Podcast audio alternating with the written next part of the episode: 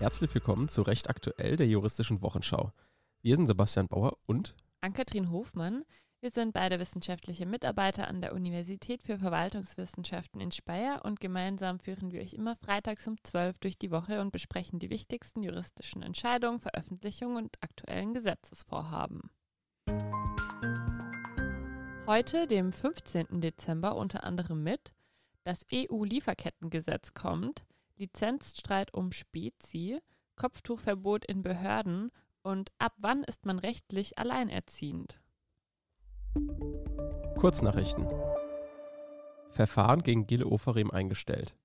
Gile Oferim hat in seinem Verfahren vor dem Landgericht Leipzig ein Geständnis abgelegt.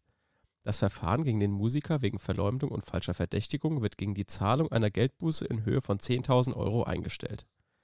Ofarim hatte im Oktober 2021 in einem Video, das sich schnell in den sozialen Medien verbreitete, Antisemitismusvorwürfe gegen ein Leipziger Hotel erhoben.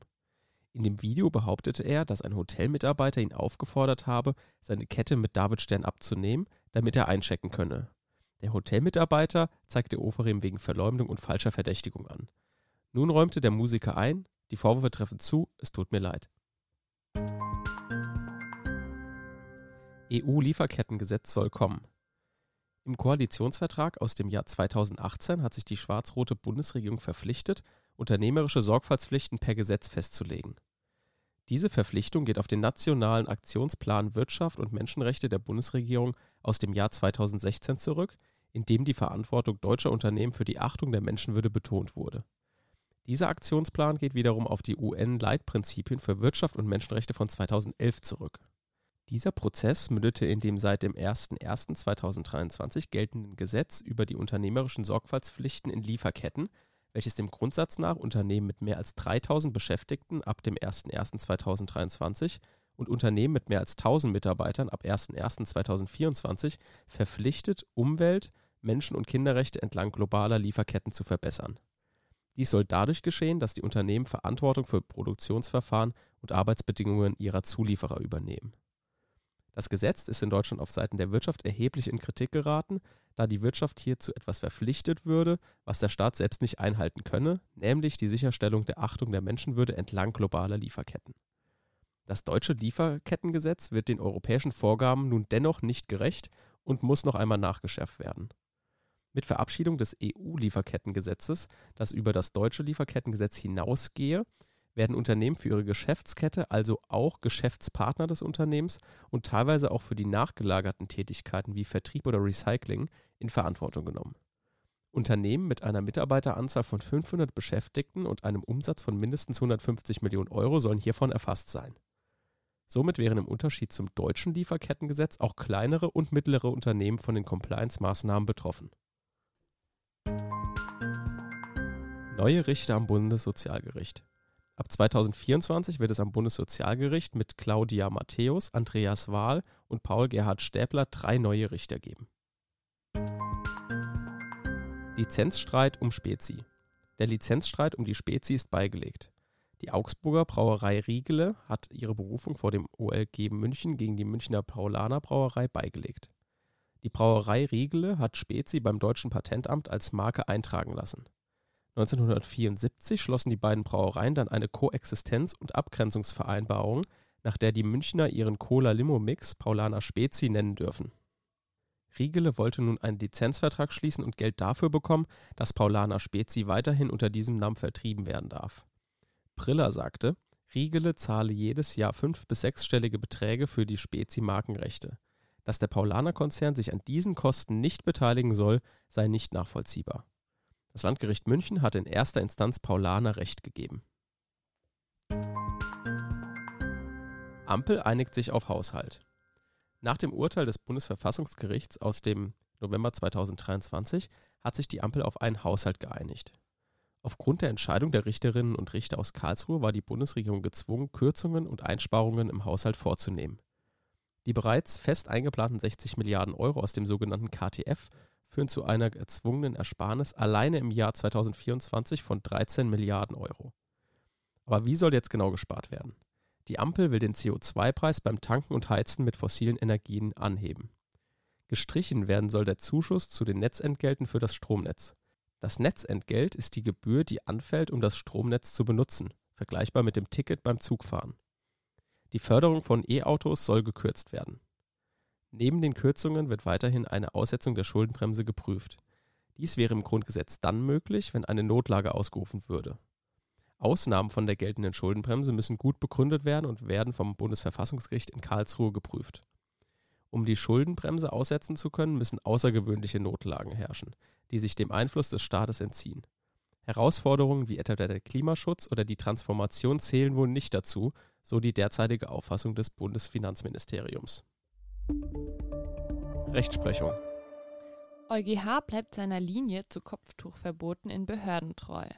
Der EuGH hat im Rahmen eines Vorabentscheidungsverfahrens nach Artikel 268a EUV über das Kopftuchverbot in Behörden entschieden. Vorgelegt hatte die Sache ein belgisches Gericht.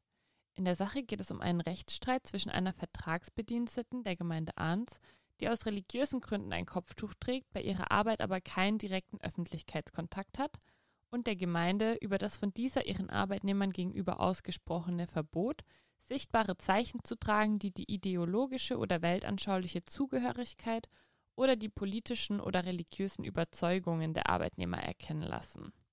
Die Verwaltungsangestellte fühlte sich hierdurch in ihrer Religionsfreiheit verletzt und klagte sich durch die Instanzen. Das mit dem Rechtsstreit befasste belgische Arbeitsgericht bat den EuGH nun um Klärung, ob die von der Gemeinde aufgestellte Regel der strikten Neutralität gegen das unionsrechtliche Diskriminierungsverbot verstoße. Mit seiner ersten Frage wollte das vorliegende Gericht wissen, ob Artikel 2 Absatz 2 a und b der Richtlinie zur Festlegung eines allgemeinen Rahmens für die Verwirklichung der Gleichbehandlung in Beschäftigung und Beruf sich dahin auslegen lässt, dass eine interne Regel einer Gemeindeverwaltung, die es deren Personal allgemein und undifferenziert verbietet, am Arbeitsplatz sichtbare Zeichen zu tragen, die unter anderem weltanschauliche oder religiöse Überzeugungen erkennen lassen, damit gerechtfertigt werden kann, dass die Gemeindeverwaltung ein vollständig neutrales Verwaltungsumfeld schaffen möchte.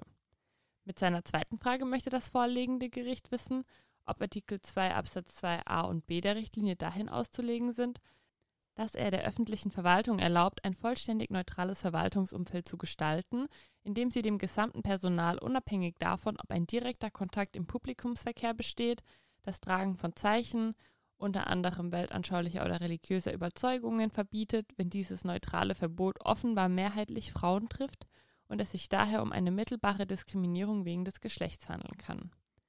Der Gerichtshof der Europäischen Union hat nun entschieden, dass ein Verbot des Tragens sichtbarer Zeichen, die weltanschauliche oder religiöse Überzeugungen erkennen lassen, keine Diskriminierung darstellt, wenn es allgemein und unterschiedslos auf das gesamte Personal der Verwaltung angewendet wird und sich auf das absolut Notwendige beschränkt. Ob dies der Fall sei, müssten die nationalen Gerichte entscheiden. Reichsbürger ohne gültigen Personalausweis haben keinen Anspruch auf Rente. Der 22. Senat des Landessozialgerichts Berlin-Brandenburg hätte darüber zu entscheiden, ob ein Rentner im Wege des gerichtlichen Eilrechtsschutzes die kostenfreie Barauszahlung seiner Altersrente erwirken kann obwohl er keinen gültigen Personalausweis besitzt. Der 65-Jährige aus dem Landkreis Dahme-Spreewald verfügt über keine in der Bundesrepublik Deutschland gültigen Personaldokumente und kein Bankkonto. Denn er vertritt die Auffassung, Staatsangehöriger eines Freistaats Preußen und kein Deutscher im Sinne des Grundgesetzes zu sein. Von einer sich selbst so bezeichnenden administrativen Regierung Freistaat Preußen hatte der Rentner vor mehreren Jahren ein Schriftstück mit der Bezeichnung Staatsangehörigkeitsausweis zur Benutzung im Inland erhalten. Bei einer Sparkasse hatte er erfolglos versucht, unter Vorlage dieses fiktiven Papiers ein sogenanntes Basiskonto einzurichten. Die zuständige Meldebehörde hat es im Sommer 2023 abgelehnt, dem Rentner einen Personalausweis auszustellen.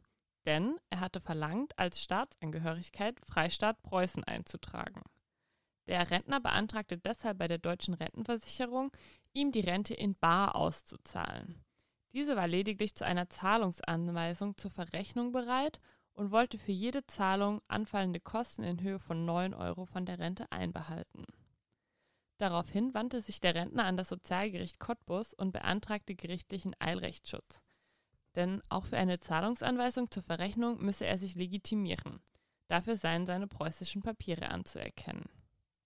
Der 22. Senat des Landessozialgerichts hat mit Beschluss vom 15. November nun die Entscheidung aus Cottbus bestätigt und die Beschwerde des Rentners zurückgewiesen. Für das Anliegen des Rentners gäbe es keine Rechtsgrundlage. Die deutsche Rentenversicherung bzw. die mit der Auszahlung beauftragte Deutsche Post sei nicht verpflichtet, Renten voraussetzungslos in Bar auszuzahlen oder Zahlungsanweisungen zur Verrechnung einzulösen. Rentenleistungen seien personengebundene Ansprüche. Deshalb sei es nicht zu beanstanden, wenn die Identität des Zahlungsempfängers anhand eines gültigen Ausweispapiers eines tatsächlich existierenden Staates überprüft wird. Allbedürftig sei die Sache ebenfalls nicht, denn der Rentner habe es selbst in der Hand, durch Vorlage eines gültigen Personaldokuments kurzfristig für eine Wiederaufnahme der Zahlungen zu sorgen. Witwe muss trotz abgestürztem Sarg die vollen Beerdigungskosten zahlen. Die Teilnahme an einer Beerdigung eröffnet für Hinterbliebene oft die Möglichkeit, von einem geliebten Menschen würdevoll Abschied zu nehmen. Ein Fall, bei dem die Beisetzung weniger würdevoll verlief, beschäftigte nun das Amtsgericht Ansbach. Im Juli 2021 fand in Ansbach eine Beerdigung statt. Beim Herabsenken des Sarges ließ einer der Träger den Gurt los und der Sarg stürzte in das rund zwei Meter tiefe Grab. Dabei öffnete sich der Deckel und gab den Blick auf den Verstorbenen frei. Die Witwe zahlte daraufhin nicht den vollständigen Betrag der Bestattungsrechnung. Das Amtsgericht Ansbach verurteilte die Witwe nun aber zur Zahlung des noch ausstehenden Betrages. Zur Frage, wie es zum Absturz des Sarges kommen konnte, gab es vor Gericht unterschiedliche Darstellungen. Nach Ansicht der Witwe waren die vom Totengräber zur Verfügung gestellten Tragegurte zu rutschig. Das Bestattungsunternehmen vermutete den Fehler dagegen bei den Sargträgern, bei denen es sich um ehemalige Kollegen des Verstorbenen handelte. Letztlich kam das Amtsgericht nach durchgeführter Beweisaufnahme zu dem Ergebnis, dass das Bestattungsunternehmen den Absturz nicht verschuldet hat. Ein Anspruch auf Minderung bestand daher nicht. Das Urteil ist rechtskräftig. Bundesarbeitsgericht zum Beweiswert von Arbeitsunfähigkeitsbescheinigungen. Der Beweiswert von Arbeitsunfähigkeitsbescheinigungen kann erschüttert sein, wenn der arbeitsunfähige Arbeitnehmer nach Zugang der Kündigung eine oder mehrere Folgebescheinigungen vorlegt, die passgenau die Dauer der Kündigungsfrist umfassen und der Arbeitnehmer unmittelbar nach Beendigung des Arbeitsverhältnisses eine neue Beschäftigung aufnimmt. Dies entschied das Bundesarbeitsgericht am Mittwoch. Gemäß 5 Absatz 1 des Entgeltfortzahlungsgesetzes ist der Arbeitnehmer verpflichtet, dem Arbeitgeber seine Arbeitsunfähigkeit und deren voraussichtliche Dauer unverzüglich mitzuteilen. Dauert die Arbeitsunfähigkeit länger als drei Kalendertage, hat der Arbeitnehmer eine ärztliche Bescheinigung über das Bestehen der Arbeitsunfähigkeit sowie deren voraussichtliche Dauer spätestens an dem darauffolgenden Arbeitstag vorzulegen. Der Kläger legte am Montag, den 2. Mai, eine Arbeitsunfähigkeitsbescheinigung für die Zeit vom 2. bis zum 6. Mai vor. Mit Schreiben vom 2. Mai, das dem Kläger am nächsten Tag zuging, kündigte die Beklagte das Arbeitsverhältnis zum 31. Mai. Mit Folgebescheinigung wurde dem Kläger dann die Arbeitsunfähigkeit ebenfalls bis zum 31. Mai 2022 bescheinigt. Ab dem 1. Juni war der Kläger wieder arbeitsfähig und nahm eine neue Beschäftigung auf.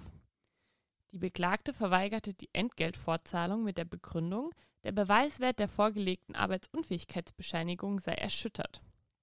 Dem widersprach der Kläger, weil die Arbeitsunfähigkeit bereits vor dem Zugang der Kündigung bestanden habe. Die Revision der Beklagten hatte nun teilweise bezogen auf die Folgebescheinigung, die den Zeitraum vom 7. bis zum 31. Mai umfassten, Erfolg. Der Beweiswert einer Arbeitsunfähigkeitsbescheinigung kann der Arbeitgeber erschüttern, wenn er tatsächliche Umstände darlegt und beweist, die nach einer Gesamtbetrachtung Anlass zu ernsthaften Zweifeln an der Arbeitsunfähigkeit des Arbeitnehmers geben. Für die Erschütterung des Beweiswerts dieser Bescheinigung ist zunächst nicht entscheidend, ob es sich um eine Kündigung des Arbeitnehmers oder eine Kündigung des Arbeitgebers handelt und ob für den Beweis der Arbeitsunfähigkeit eine oder mehrere Arbeitsunfähigkeitsbescheinigungen vorgelegt werden. Stets erforderlich ist allerdings eine einzelfallbezogene Würdigung der Gesamtumstände. Eine zeitliche Koinzidenz zwischen dem Beginn der Arbeitsunfähigkeit und dem Zugang der Kündigung ist hier nicht gegeben. Nach den getroffenen Feststellungen hatte der Kläger zum Zeitpunkt der Vorlage der ersten Arbeitsunfähigkeitsbescheinigung keine Kenntnis von der beabsichtigten Beendigung des Arbeitsverhältnisses. Bezüglich der folgenden Arbeitsunfähigkeitsbescheinigung ist der Beweiswert dagegen erschüttert. Zwischen der in den Folgebescheinigungen festgestellten passgenauen Verlängerung der Arbeitsunfähigkeit und der Kündigungsfrist habe eine zeitliche Koinzidenz bestanden und der Kläger hat unmittelbar nach Beendigung des Arbeitsverhältnisses eine neue Beschäftigung aufgenommen. Dies hat zur Folge, dass nunmehr der Kläger für die Zeit der Folgebescheinigung die volle Darlegungs- und Beweislast für das Bestehen krankheitsbedingter Arbeitsunfähigkeit als Voraussetzung für den Entgeltfortzahlungsanspruch nach 3 Absatz 1 des Entgeltfortzahlungsgesetzes trägt. Da das Landesarbeitsgericht hierzu keine Feststellungen getroffen hat, war die Sache insoweit zur neuen Verhandlung und Entscheidung an das Landesarbeitsgericht zurückzuverweisen. Alleinerziehend ab 60 Prozent Betreuungsleistung. Leben die Eltern eines Kindes getrennt und leistet der bar unterhaltspflichtige Elternteil den Mindestunterhalt nicht, beteiligt sich aber an der Betreuung des Kindes, besteht ein Anspruch auf Gewährung von Leistungen nach dem Unterhaltsvorschussgesetz nur dann, wenn der Mitbetreuungsanteil unter 40 Prozent liegt. Das hat das Bundesverwaltungsgericht in Leipzig am Dienstag entschieden. Geklagt hatte eine Mutter von siebenjährigen Zwillingen. Sie verlangte Anfang 2020 vom Vater der Kinder, sie verlangte Anfang 2020 vom Vater der Kinder Unterhaltsvorschussleistung. Der Beklagte lehnte die Leistung mit der Begründung ab, die Kinder lebten im Sinne des Unterhaltsvorschussgesetzes nicht bei der Klägerin, weil sie gemäß einer familienrechtlichen Vereinbarung alle 14 Tage von Mittwochnachmittag bis Montagmorgen beim Vater seien, der sie in dieser Zeit betreue. Der Betreuungsanteil des Vaters beträgt damit während der Schulzeiten 36 Prozent. Der Anspruch auf Unterhaltsvorschussleistung setzt gemäß 1 Absatz 1 Nummer 2 des Unterhaltsvorschussgesetzes neben ausbleibenden oder unzureichenden Unterhaltszahlungen durch den bar unterhaltspflichtigen Elternteil weiter voraus, dass das Kind bei einem Elternteil lebt. Das verlangt eine auf Dauer angelegte häusliche Gemeinschaft, in der das Kind auch betreut wird. Die Vorschrift knüpft damit nach ihrem auch bereits in der Gesetzesbegründung zum Ausdruck gebrachten Sinn und Zweck an die durch das Alleinerziehen geprägte prekäre Situation an. Diese besteht darin, dass das Kind nur bei diesem Elternteil lebt, weil hauptsächlich er die Betreuung, also die Pflege und Erziehung des Kindes tatsächlich wahrnimmt und hiermit wegen des Ausfalls des anderen Elternteils besonders belastet ist. Außer in den Fällen vollständigen Alleinerziehens liegt eine solche Belastung auch dann vor, wenn der Schwerpunkt der Betreuung ganz überwiegend bei diesem Elternteil liegt, obgleich auch der andere Elternteil Betreuungsleistungen für das Kind erbringt. Eine wesentliche Entlastung des einen Elternteils, welche die faktische Gesamtlage der gesetzlich in Bezug genommenen Alleinerziehung und damit den Anspruch auf Unterhaltsvorschuss ausschließt, liegt vor, wenn sich der andere Elternteil in der Weise an der Pflege und Erziehung des Kindes beteiligt, dass sein Betreuungsanteil 40 von 100 erreicht oder überschreitet. Der durch die Mitbetreuung eintretende Entlastungseffekt ist insbesondere aus Gründen der Rechtssicherheit sowie unter Berücksichtigung der Verwaltungspraktikabilität ausschließlich im Hinblick auf die Zeiten der tatsächlichen Betreuung zu ermitteln, also nach den Zeiten, die das Kind in der Obhut des einen oder des anderen Elternteils verbringt, und zwar ohne Wertung und Gewichtung einzelner Betreuungsleistungen. Bei ganztägig wechselweiser Betreuung kommt es typisierend darauf an, wo sich das Kind zu Beginn des Tages aufhält. Dem Bezug des Kindergeldes sowie Vereinbarungen zum Umgangsrecht kann demgegenüber nur eine indizielle und dem Bestehen eines gemeinsamen Sorgerechts grundsätzlich keine Bedeutung zukommen. Empfehlung der Woche. Ja, Basti, hast du diese Woche eine Empfehlung für uns? Ja, und zwar eine von unserer Uni selbst. Und zwar geht es um das Weiterbildungsprogramm E-Justice Kompetenz. Das ist ein Zertifikatslehrgang, der ausschließlich online ist.